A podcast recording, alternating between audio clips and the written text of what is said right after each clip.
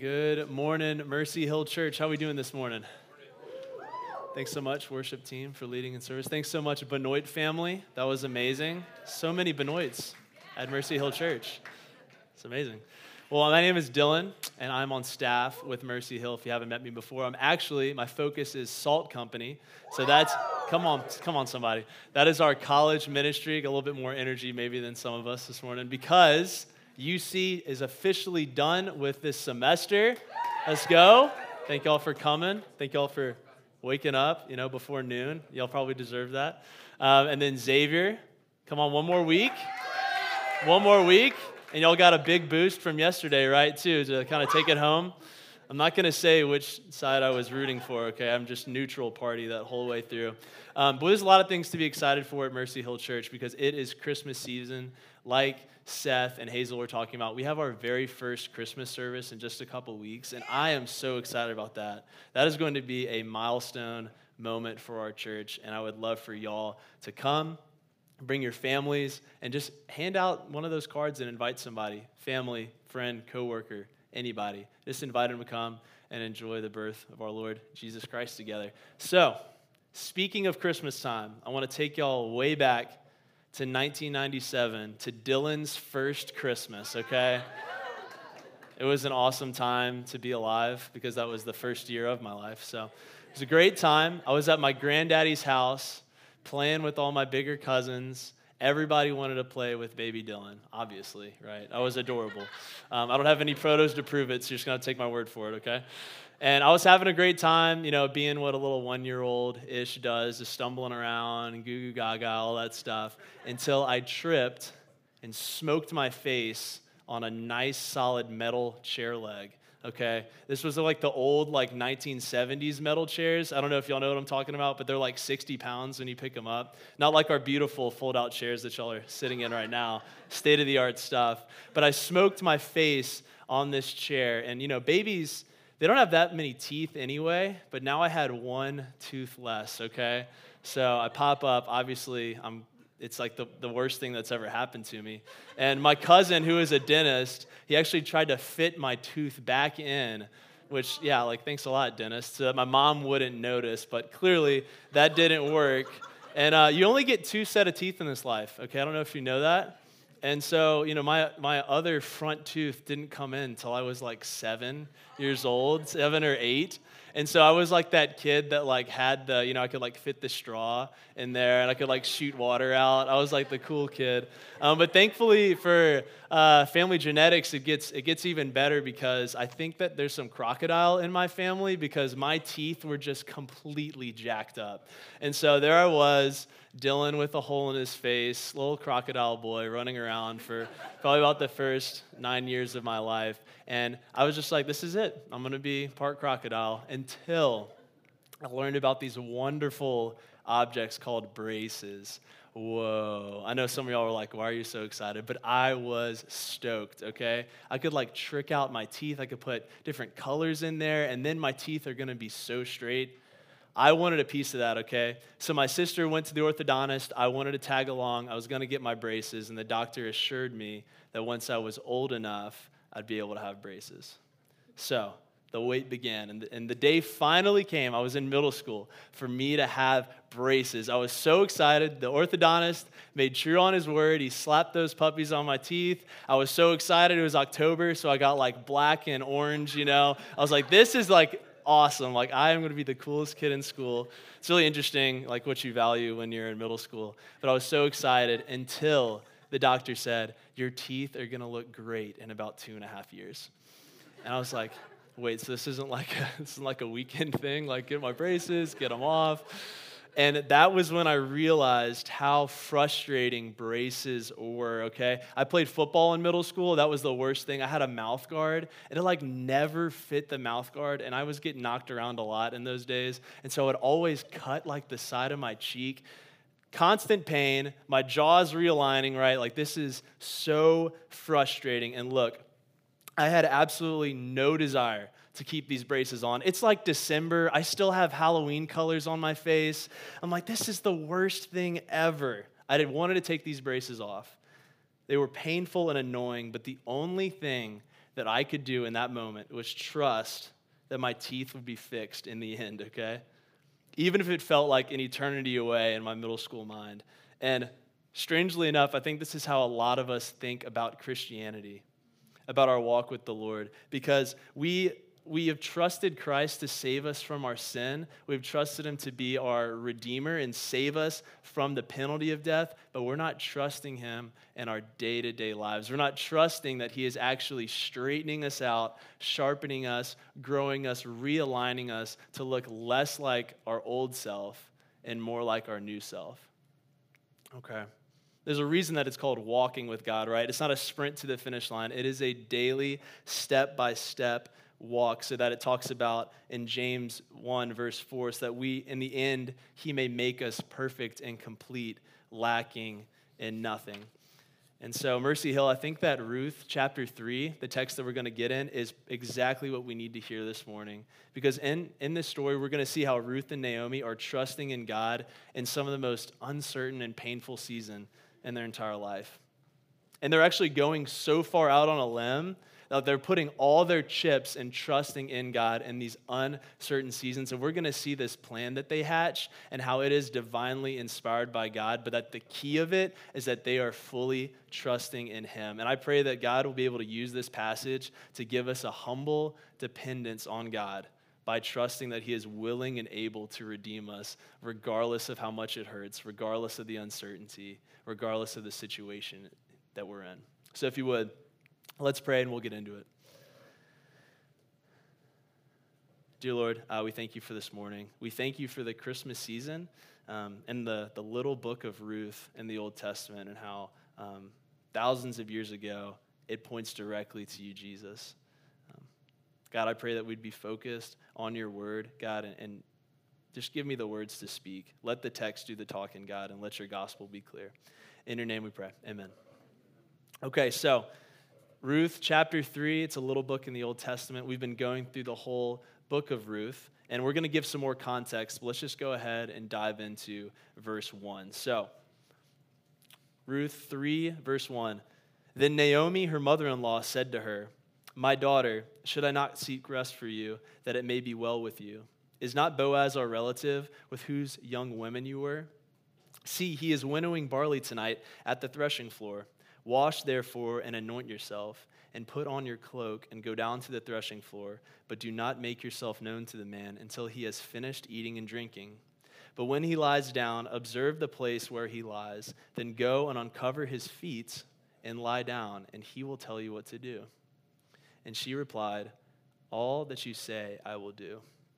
Okay, this is interesting plan, right? Risky plan. And you may be asking yourself if you've been coming the past couple weeks, okay, Ruth, Naomi, why would you take on all this risk? Last week we learned that Ruth and Naomi are actually being provided much more food than they'd ever really need from this generous farmer Boaz, okay? An incredible character. We're going to learn more about him soon. But the question is right now, why are they not satisfied with what they already have? But what we know is that Ruth and Naomi, they aren't the women that take the path of least resistance, right? They are trusting in God that He is going to show up and show out in their life. And Naomi sees this as a very pivotal moment in the direction of her family. So they can stay where they're at, they can be stuck um, in this position of these generous handouts, um, but they can take action. And Naomi is saying, Hey, I know we have food, but I want us to have a future. She's beginning to see a future where there wasn't one before, okay? So, a little bit of background on them. Their family is either dead or gone. Both their husbands have been killed, they're dead. They're both widows, and Ruth has moved into a foreign land and has clung on to her mother in law, Naomi, as they moved back to Israel. They have nothing to their name. The only thing they can do is trust in God that He is going to go uh, pull through with His word.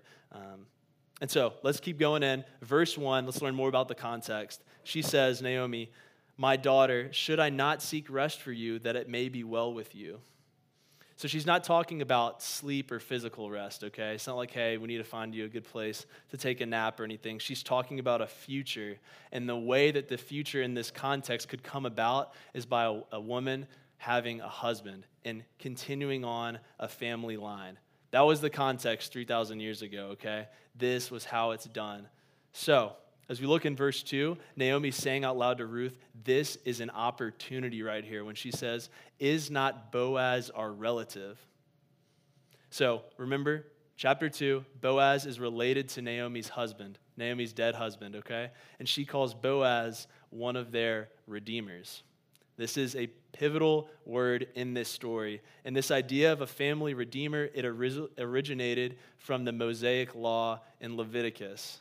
So some of y'all shuddered at that because I know that that book was the one that really stumped y'all and y'all like read a Bible in a year plan, right? Leviticus, okay? It's an incredible book where God has given perfect laws to his chosen people Israel. And if they follow these laws, they will be pure and perfect, and then the world around them can see the glory of God. That's what the plan of Leviticus was. So, more goes into it in Leviticus chapter 25 for what a family or a kinsman redeemer is. But to summarize, the family redeemer had three main roles depending on the circumstances, okay?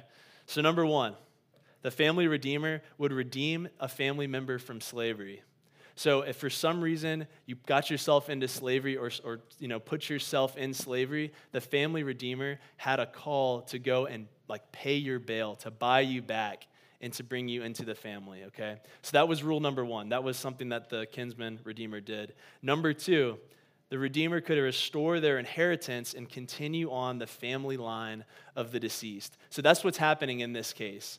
Ruth's husband is dead, Naomi's husband is dead. There is no one to carry on the family line of Naomi. And so that's what uh, Naomi is thinking. She's going, Boaz can be the redeemer. You can get married to him, but it wouldn't be Boaz's necessarily, bio, it would be his biological son or daughter, but it would technically be through the line of Naomi. Are we tracking with that? So it's a very, it was a very giving way to provide and to continue on that family line, the genealogy, which is so important at this time.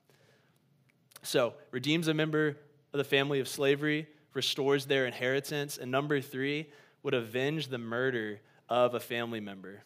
So, if you were wrongly killed or murdered, it was the task of the family redeemer to avenge the murder and restore peace back into a family that was in turmoil.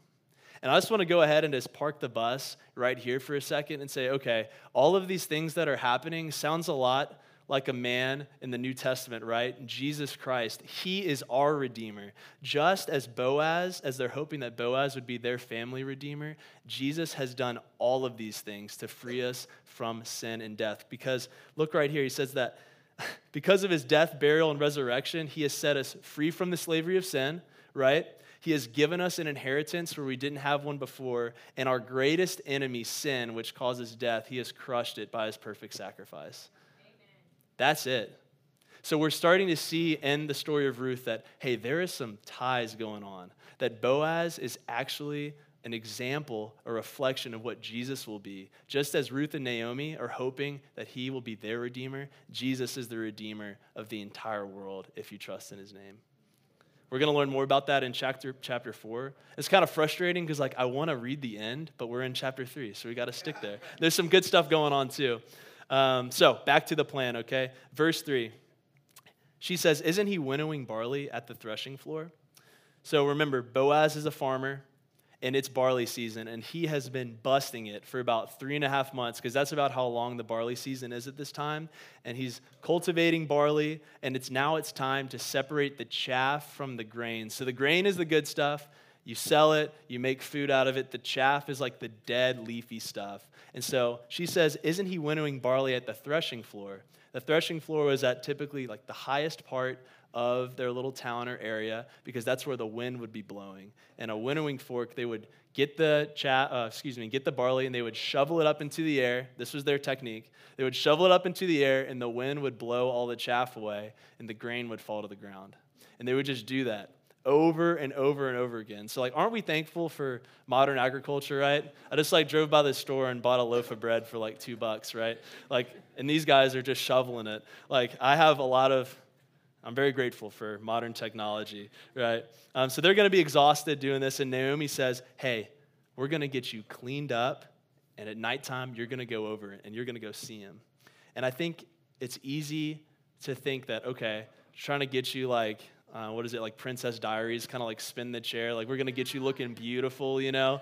And that's that's actually not what's happening right here, because again, Ruth was a widow, and so in this culture, she was wearing the attire that would be respective of a widow. So they would wear specific clothes to where their culture would be able to clearly see, hey, okay, this is a widow. Let's give her some space. She is in mourning. So that's what Naomi is saying. Hey, we need to, we pretty much need to let you, let the people know that, hey, you are available again. We need to make sure that Boaz knows that you're no longer wearing the widow's clothes. You are available. And uh, it's this coat as well that they're talking about. It's not like a, you know, it's not like a fancy coat or anything. I think of Israel as like a burning desert in like, you know, Arizona or something. But this is kind of winterish time, like getting out of winter. So nighttime is like 40 or 50 degrees. So don't try to like overcomplicate things. The coat, she's just, hey, you need to stay warm, right? So that's kind of what the purpose is. Um, so Naomi says, hey, wait till Boaz eats and drinks his fill. He's not saying, like, hey, wait till he gets drunk, okay? And I think that most of us have probably, like, expected, like, or like had an example of one of these days. Maybe it's a student you've been studying all night, or you've just had a full week of work, and, like, you just want to, like, go home like grab a beer, grab a burger, just plop on the couch, like chill. Like you've you've worked hard, now you're going to like rest on the fruits of your labor, right? I used to um, do construction, and we would pour concrete super early in the morning because in South Louisiana, if you had if you poured in the afternoon, it would like harden immediately. So I'd get up at two in the morning and we'd start pouring concrete. I'd get done around like twelve thirty or one. I would drive home just grab a six pack, grab a burger, and just flop on the couch and take a nap. Like, this is what's happening with Boaz. He's like, I am exhausted, okay? I just need to rest. He's not getting drunk. And on top of that, it's like, why wouldn't she sleep in your bed? Well, this is the time of the judges, right? We talked about that in um, chapter one, aka like the wild west of Israel, okay? Like, this is a bad time to be alive if you are an Israelite. Okay, it says that everyone did what was right in their own eyes. So, what a perfect time for a posse of bad guys to come and plunder your stuff if right during the harvest season, right? So Boaz is literally going to lay on top of the grain. He's going, I am going to protect this with my life. And he's going to, you know, fall asleep because he's exhausted. Um, so they're going to have to get through him first. Naomi then tells Ruth to uncover his feet and lay down and wait for him to respond. Now, I am like completely tucked in when I go to sleep. Like, I tuck in the sides. When I was single, I would put pillows around me. I don't know why. I just felt secure. And I even did the thing where I'd lift up my leg and like tuck the sheets under. Does anybody else do that?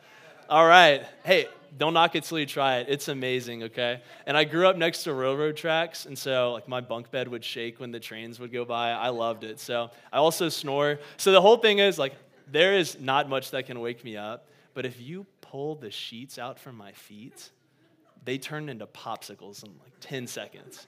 And so that's a great way to wake me up, okay? So just roll the sheets out. My feet are gonna go freezing. It's in the wintertime, right? So that's what's happening here. Just a way to wake up Boaz in a very gentle way. And she's creating an opportunity for him to do something. They're just gonna figure out kind of what happens um, right here. Um, they want to do it in privacy um, as well. And uh, this is a big gamble. As you hear this story, a lot of things could go wrong, right? Crazy things happen in the middle of the night. And the number one thing that could happen was that she could be seen as a prostitute. Okay? She wouldn't be the only woman that's walking around at night visiting men in their sleep, right? Like, the last thing that she wants to do is be seen as a prostitute or be perceived as a prostitute by Boaz because that would just absolutely ruin her reputation. And then, you know, Boaz, we, we know so far that he's a good guy, but he could have easily taken advantage of her in this situation too, right? So there's a lot of trust that has to go on here. And a good question you're probably thinking is okay, this is this crazy Bible story. How does this relate to my life at all? And I want y'all to know that it would take a lot of faith in the unseen hand of God to trust that Boaz would discern this strange situation and that God could use it for good, okay? And I think that's one thing that we don't do very well. We do not trust God in the uncertain and confusing or difficult times in our life, even in just the daily grind of our life. And I think that's why we worry so much about our future. I think that's why we stay up late working or don't come home to our families because we just feel like we just have to land that deal or get that partnership or get the next promotion so that we can provide and we can be the ones that are doing it and, and, and we can get self esteem back and whatever it is. And we're just holding so tightly to the unknown because we don't know what the future holds. I think for students, I think that's why we're, we're, we're cramming in tests. We're trying to get the good grades because we're trying to get the degree or the master's or the medical residency or whatever it is. And listen, these things are good, right? But we're holding so tightly to them and we're placing them as an altar that that degree or that residency or that promotion is going to solve all my problems. Or maybe it's a relationship that you're in, right? And she's so great, or he's so great, and you like don't want to screw it up, and so you're just like, and you're just like clinching so tightly to this thing that's going to make everything better. And that's not trusting in God. Because I hate to break it to y'all, but relationships, even good ones, they go away. Jobs, companies, they aren't going to last forever our stock options, they're not going to stay going up, right? Things are going to fail us in the end. But the only thing that will never fail us is Jesus Christ. Amen? And that's what we can trust in. And so I'm challenging us as a church to have, just start to take baby steps towards the trust that Naomi and Ruth are having in this situation. They have put all of their chips out there, and they're like, hey, if this bombs, we're going to fall flat on our face. And you may be asking yourself this question like, well, Dylan, that's all good, but what if I fail? What if I what if I mess up? What if the thing that I really want doesn't come to fruition? Is God still good? Um, and I want to tell you that He is.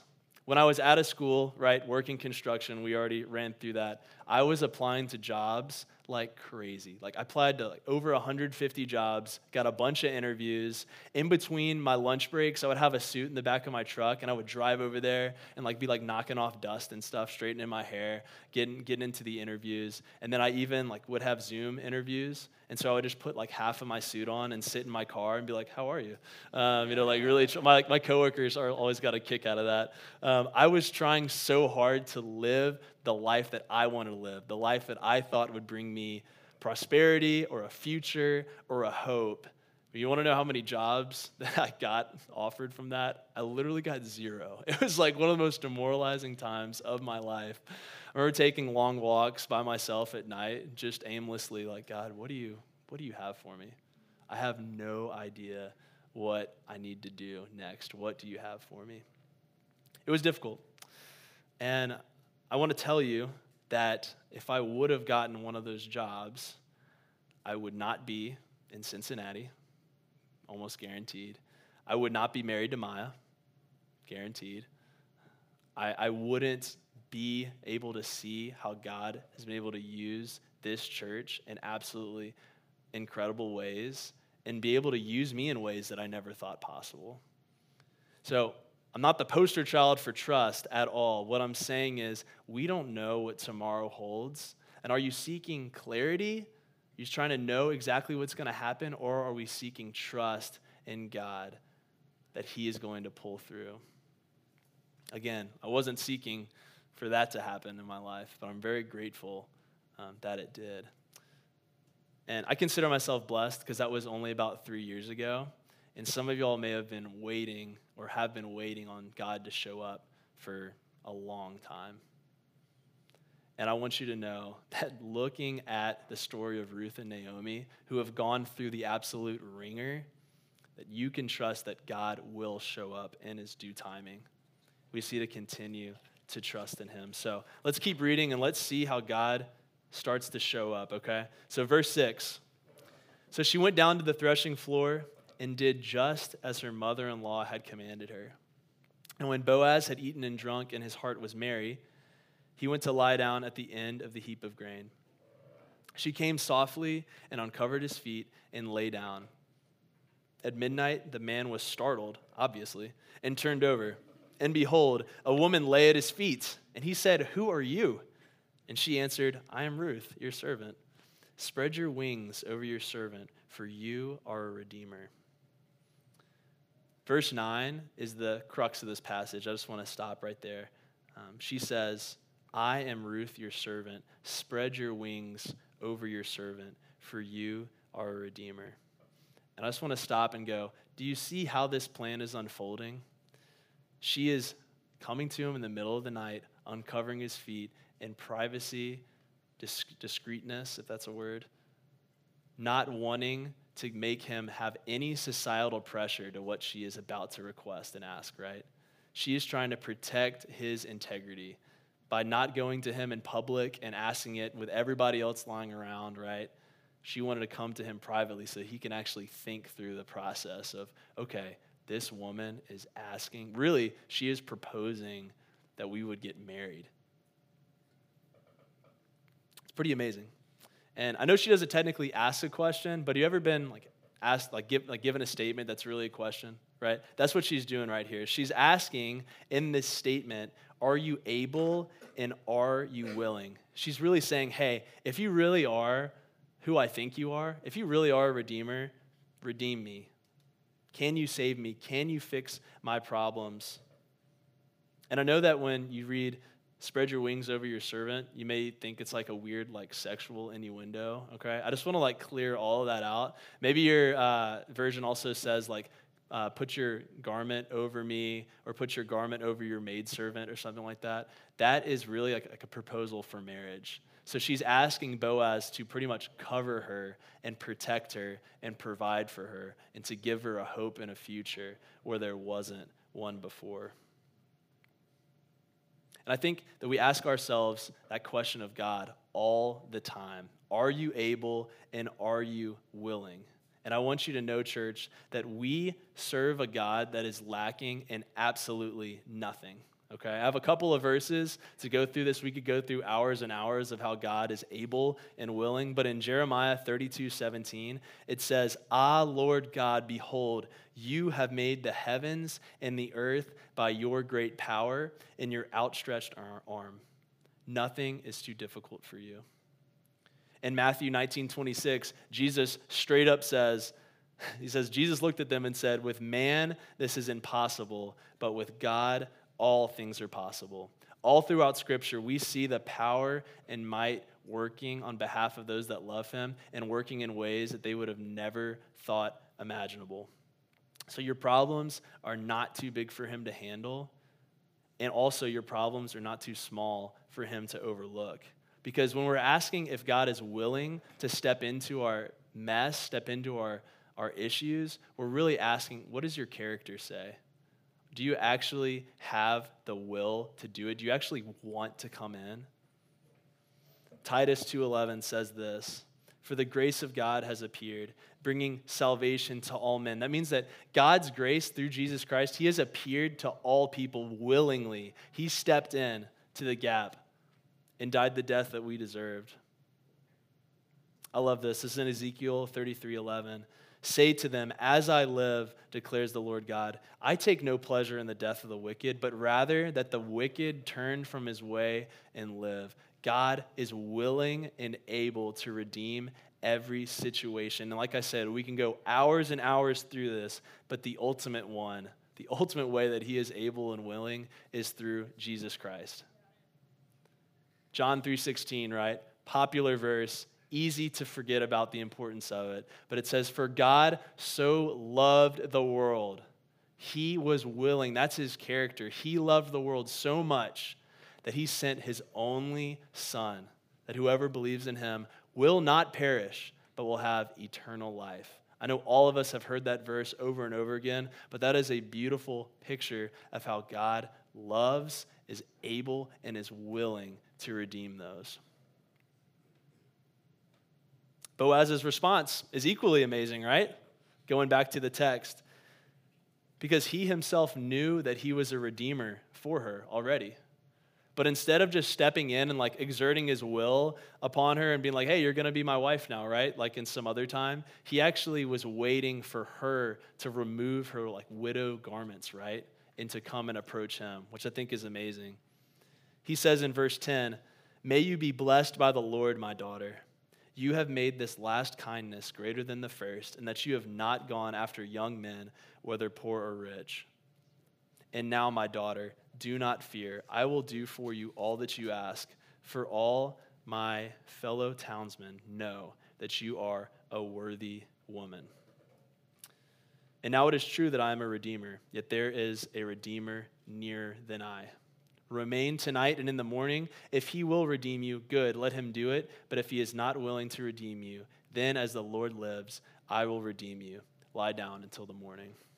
There's so much good stuff here that shows the character of Boaz because he's going, first off, thank you for proposing to me in the dead of night, right? Because he wasn't going to do it. She was wearing the widow's attire. She was she was not available, right? But he is shocked by her boldness and her her strength and her courage and trust. Um, this this phrase "worthy woman," it's it's called chayil in ancient Hebrew. I know I'm not a you know, I don't speak ancient Hebrew. It's the only word I know.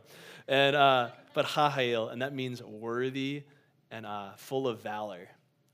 And this is the time of the judges. And the judges, with their might and strength and military prowess, they were called chayil. Like Samson, like super strong dude, he was called chayil, worthy, man of valor.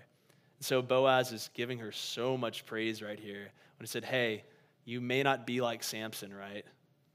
but you are just as worthy of the honor and praise that these judges are getting because of your faithfulness and your boldness. And he's saying, Hey, I'm in for this. I'm so down for this, but there's someone else closer in line than me. And so I'm going to go talk to this man and pretty much make sure that, that we can get this done, okay? So Ruth got there late and left early. And seems strange, like why they would, like it's kind of like something like, hey, why would you care what other people think, you know? Like, aren't you supposed to be, like, you're not supposed to worry about anybody but God. But hey, listen, like, they're trying to protect the reputation of each other. Like, how weird would it be if they both walked out on the threshing floor and people are like, well, what were y'all doing? And Boaz is like, hey, all good. She just slept by my uncovered feet, like nothing happened. Like that would not go along well, right? Like everybody'd be like, yeah, right, dude.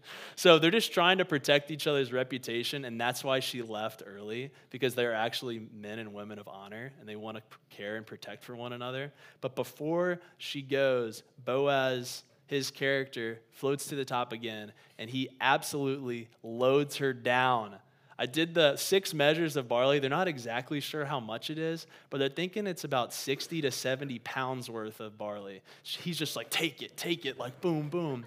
And I know that she may not be the strength of Samson, but like, geez, like Ruth was pretty strong. Like, she's gonna like Santa Claus lug this thing back. Like, she must have been pretty strong, right? Like, physically. Um, yeah. And so, but it's not just a, a, a way of kindness, but it's almost like a down payment, right? He's putting his money where his mouth is, literally. He's like, hey, I'm going to go talk to this man. Take this. Take care of your mother in law. I'm coming back for you. I'm going to redeem this situation. Amazing. Let's keep reading. Verse 16. And when she came to her mother in law, she said, How did you fare, my daughter?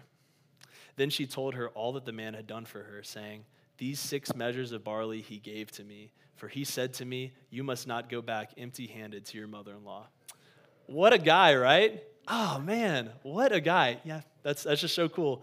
Uh, I, I love like, she's the, he's thinking of Naomi. He's trying to get on her, her good side too now. Like, it's so great. Um, anyways, verse 18, she replied, Wait, my daughter, until you learn how the matter turns out, for the man will not rest, but will settle the matter today. My last point here, church, that I want us to know is that God is not only able and willing to intervene on our behalf and our problems and uncertainties, but He actually doesn't procrastinate. He's not waiting around, okay? He's not being lazy. Like, students, how glad are y'all that God isn't the God that turns in their Friday paper at 11:59 p.m., right? Like I was there. I've done that so many times in my college days. Like aren't you so glad that God isn't the God like your uncle or cousin or brother that like shows up to the Christmas party like an hour and a half late and brings like a stale bag of Tostitos, like right? Like we all have one of those, right? I hope I'm not the only one. Jeez. Uh, God doesn't procrastinate. okay? Contrary to popular ideas, he is never late.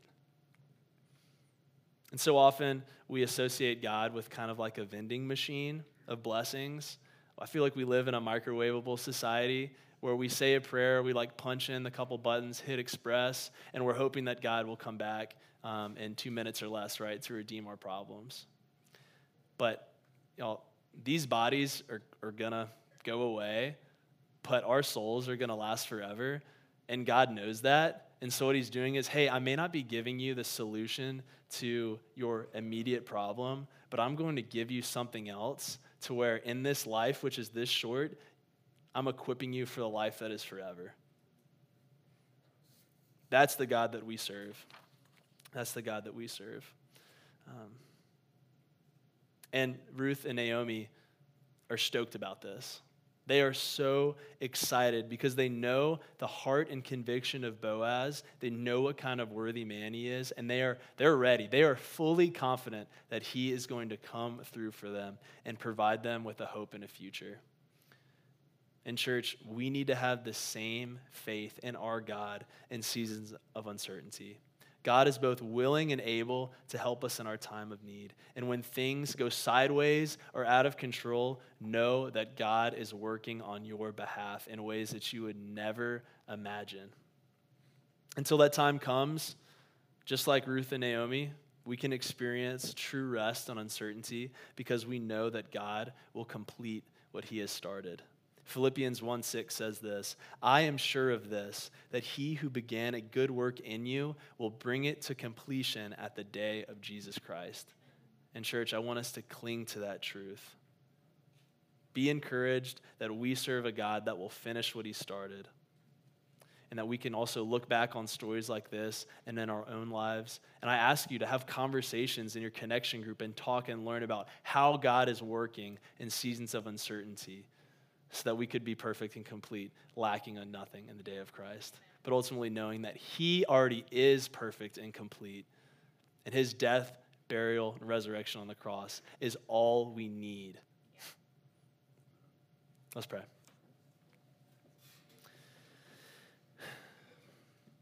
Dear God, I feel like I could just go on and on on this. It's, uh, it's so cool to see thousands and thousands of years ago how you're providing uh, for your people in ways that they would have never imagined, God. And in the same way, you're providing for us now um, in ways that we could never know or imagine.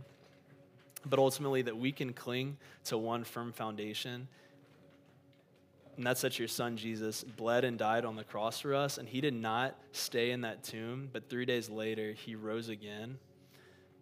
And we can hold on to that as our firm foundation. So, God, I pray that in the uncertainties of life, and there will be many when things go sideways, when things we don't understand comes up, let's cling to the one thing that can really save us, and that is our Son. Uh, that is your Son, Jesus Christ. We love you, Lord. We thank you. And we pray. Amen.